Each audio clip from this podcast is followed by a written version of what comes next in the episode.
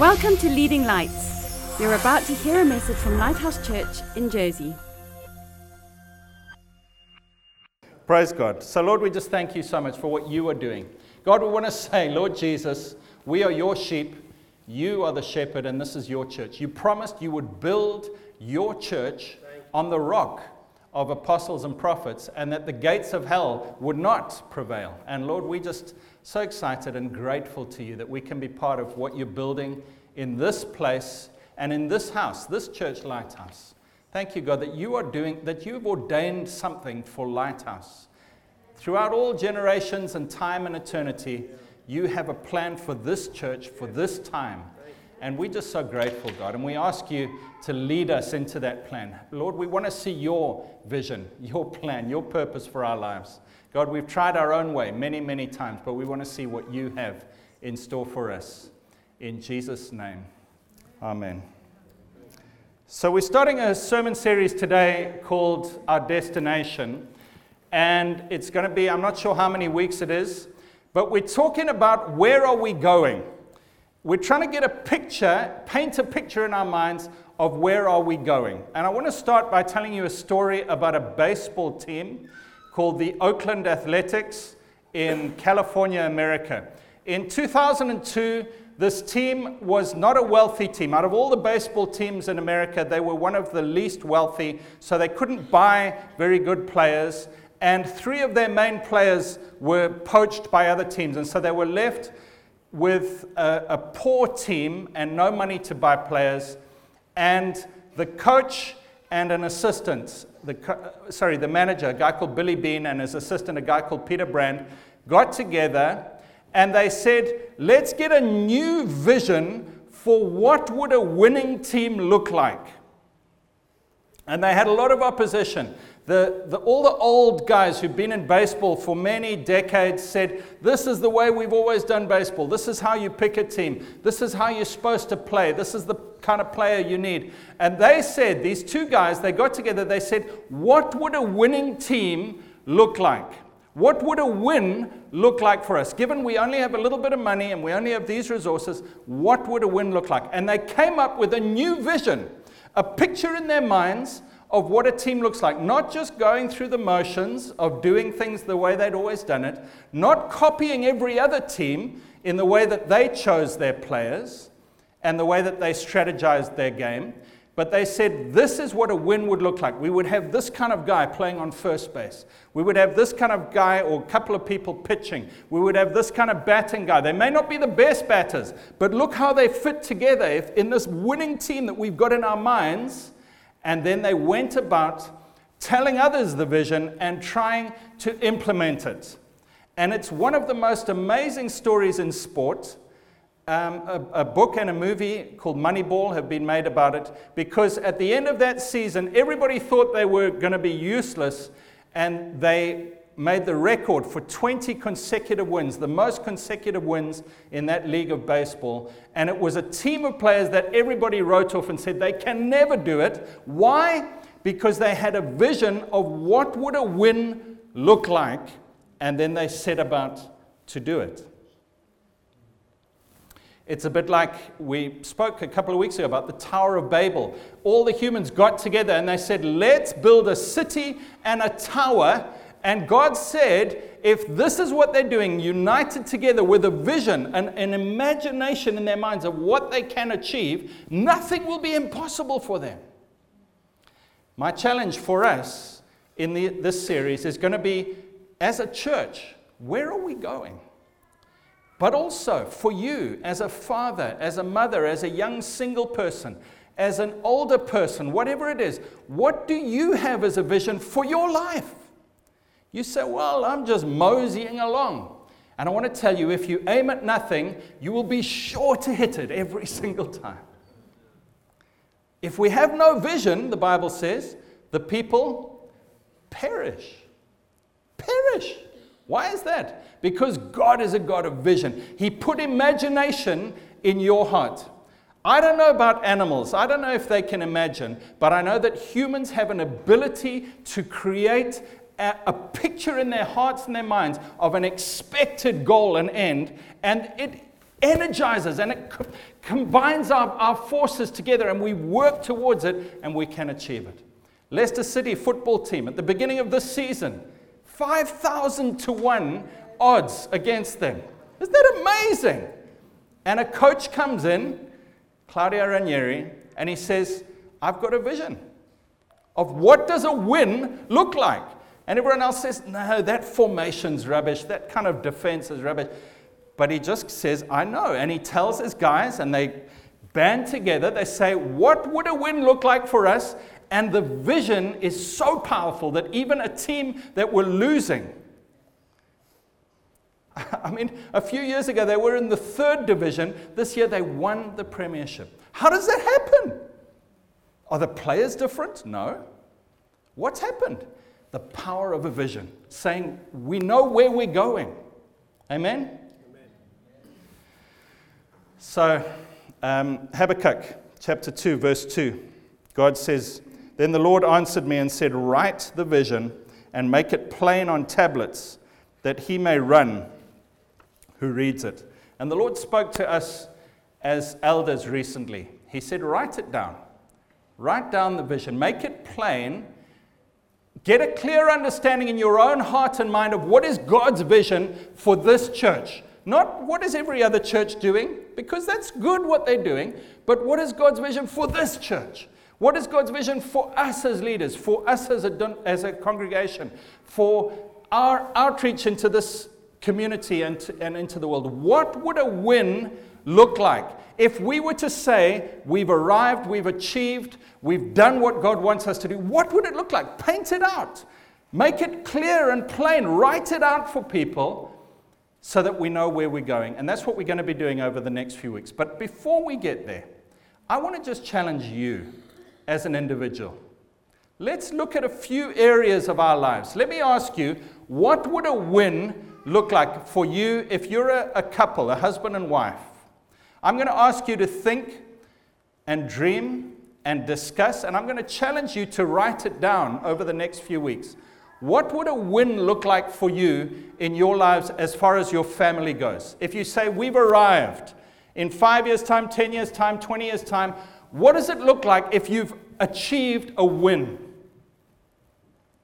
How does it look for you? What are your kids like? What's their character like? What's their health like? What are your finances like? What are your, com- your community of friends like?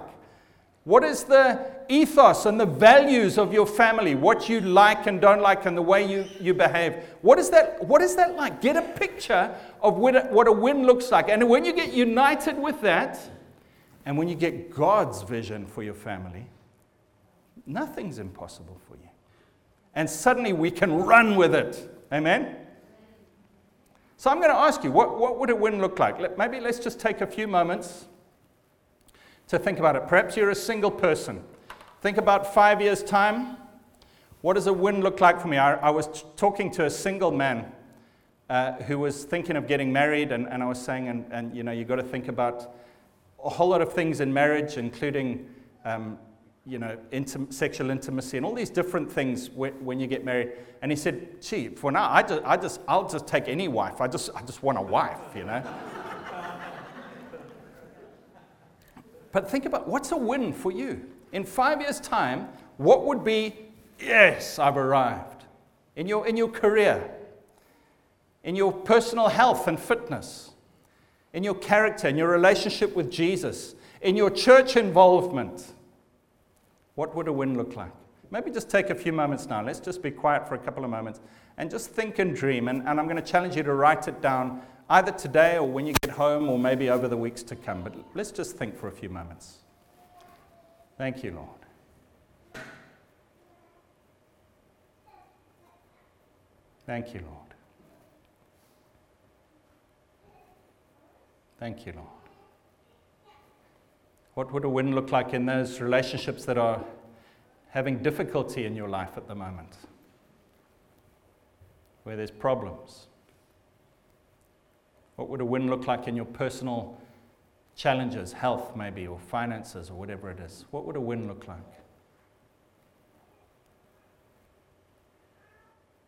Okay. Let me ask you then now I believe that it's our job as the leaders of this church to hear the vision from the Lord for our church. But I want to involve all of us over this next few weeks. Let me ask you let's imagine a visitor walks in off the street. Let's imagine Joe, Joe Jerseyman walks along the street on a Sunday morning and he sees the doors open at the St. James Church and he says, Wow, I'm going to walk in there and see what's going on. What would a win look like for him? What is he looking for in a church? What, what's he expecting? Let's just think about that for a few moments. What's a win for him? He probably doesn't want to be embarrassed. He probably wants some nice coffee or tea. He probably wants to be able to sit and just enjoy the service without somebody coming and laying hands hard on his head and praying in tongues. He probably wants to make some friends. What does a win look like for him? What about the people in the community who will never come to our church? What do, what do they want for our church? What do they expect of Lighthouse? Do they even care that we exist? What are we supposed to do in their eyes? What's a win for them? Is it that we engage in the community? Maybe provide some activities for their kids to go to when they're, they, they're looking for something to do on a weekend or a Friday night?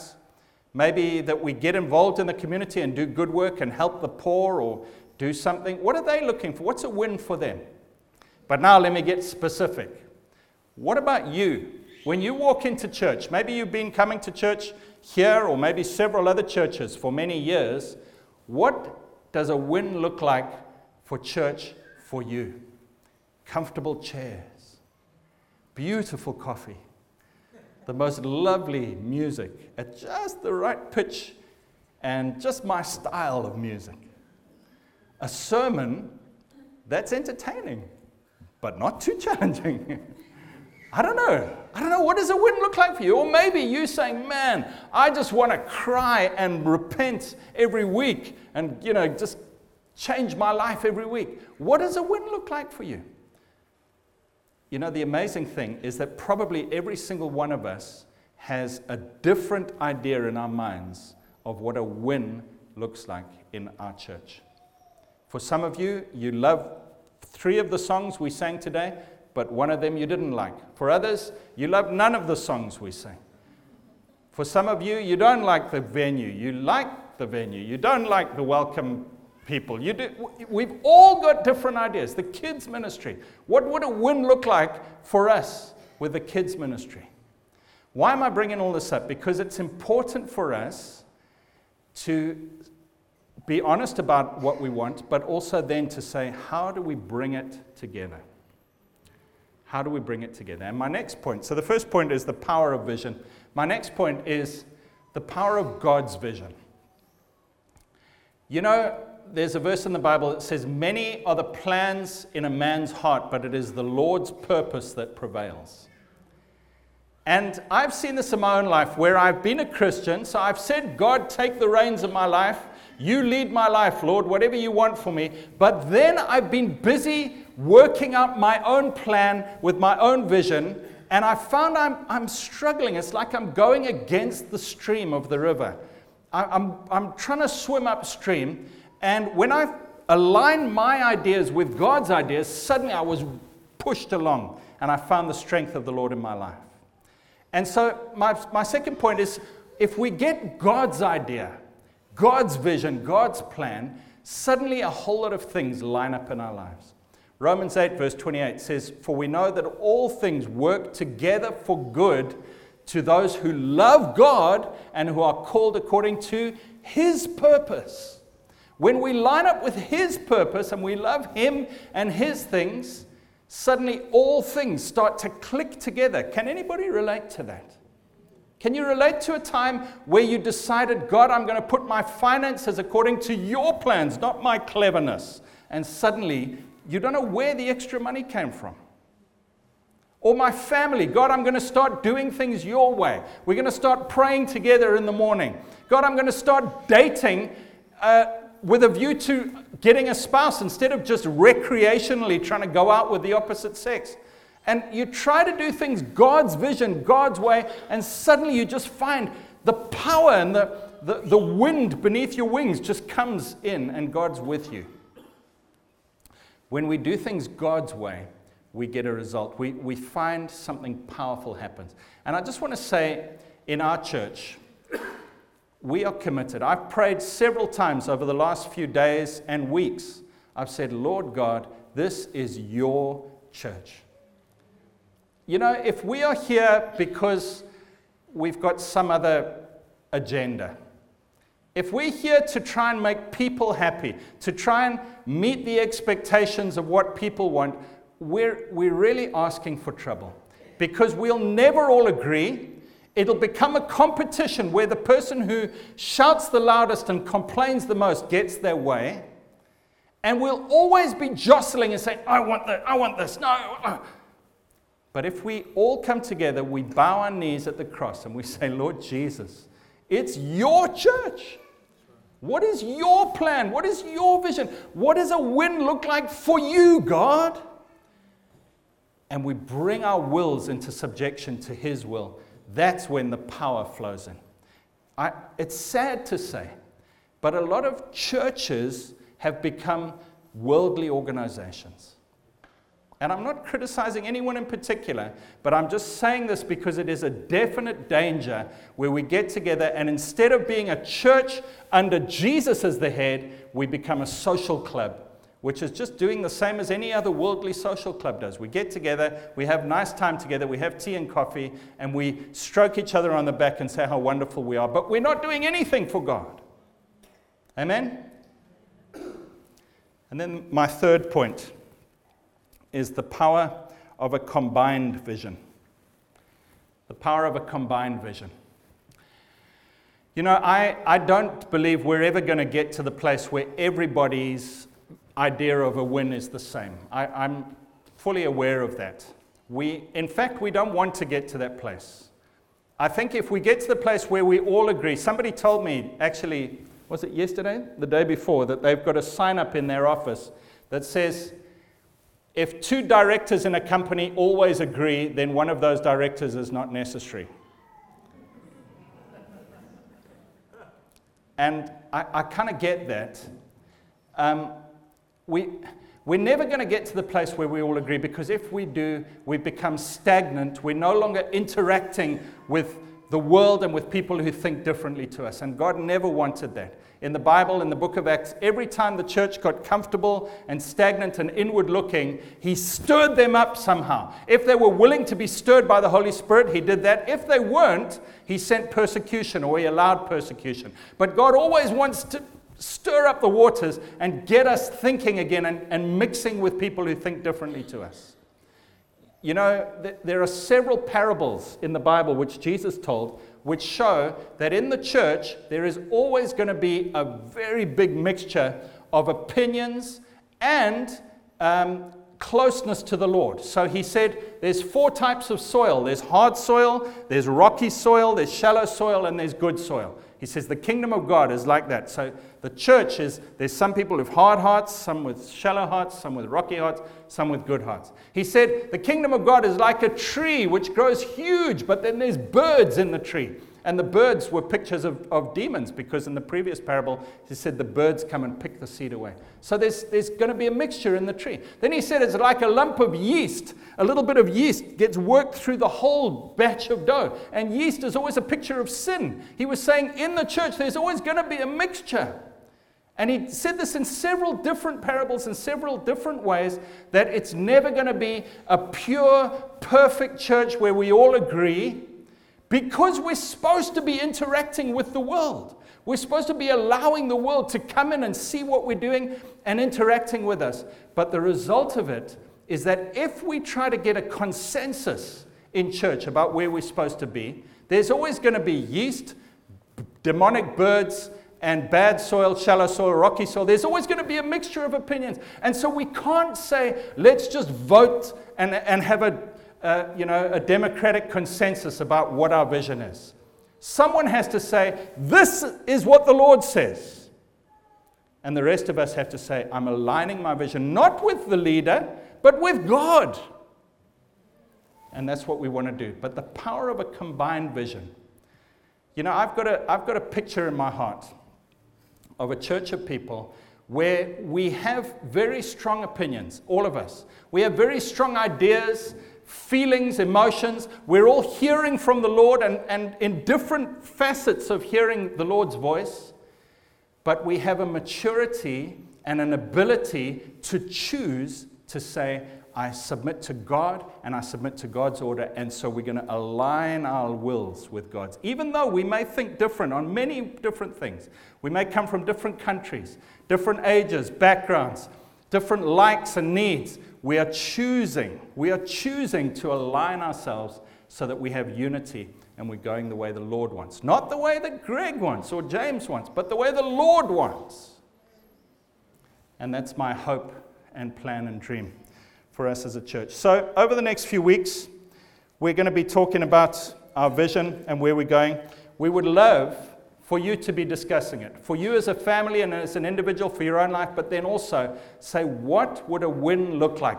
What do I want Lighthouse to be like in five years' time? What is the perfect church for me? What flicks all my switches and makes me excited? What do I want? And then what does the Lord want? And how do I bring myself into unity with what God is doing. And lastly, I just want to pray for us. You know, in the book of James, chapter 1, it says, If anyone lacks wisdom, let him ask God who gives freely. Let me just read that to you. James 1, verse 5. If any of you lacks wisdom, let him ask of God who gives to all liberally and without reproach, and it will be given to him. But let him ask in faith with no doubting, for he who doubts is like a wave of the sea driven and tossed by the wind. For let not that man suppose that he will receive anything from the Lord. He is double minded, a double minded man, unstable in all his ways. And this is my challenge for us today. Perhaps we could stand.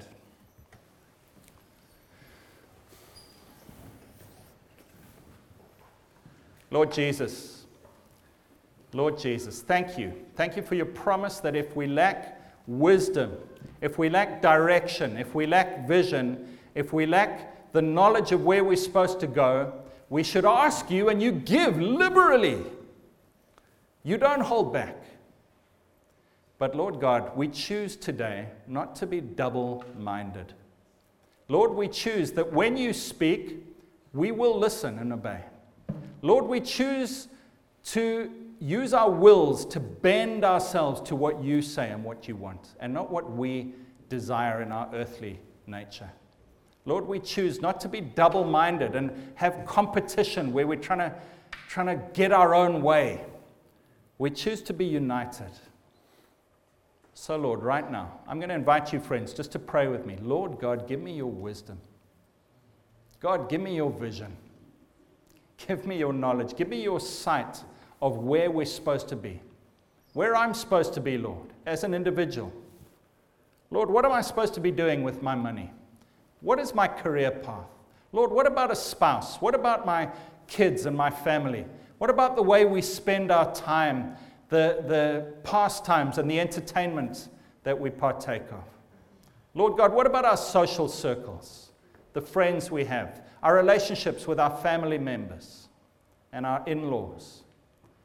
Lord God, what about our church? What about my involvement in the church? Lord God, what do you want for this church? What is the vision of where you want this church to be? How do you want it to look, Lord? What do you want the children's ministry to look like? How do you want the worship to be, God? How do you want the preaching to be and the, and the visiting welcome? How do you want that to be, Lord? The pastoral care, the life groups, the prayer ministry, the way the leadership works, the, the way that people relate to one another, the way we, we bring in the lost. How do you want that to look in our church, Lord God? Lord Jesus, we want to commit today to your wisdom and not our own. We want to commit to your way. Lord God, I want to say for myself, I am sorry for trying to impose my natural desires on your holy church. I'm sorry, Lord, for thinking that it's something I can just consume. God, I want your will. I want nothing but your will. In Jesus' name. Amen. Thanks for listening. Please visit leadinglightsnetwork.com for more resources and subscribe to our podcast on iTunes. Please consider supporting this ministry financially by making a donation on the giving page of leadinglightsnetwork.com or lighthousejersey.com.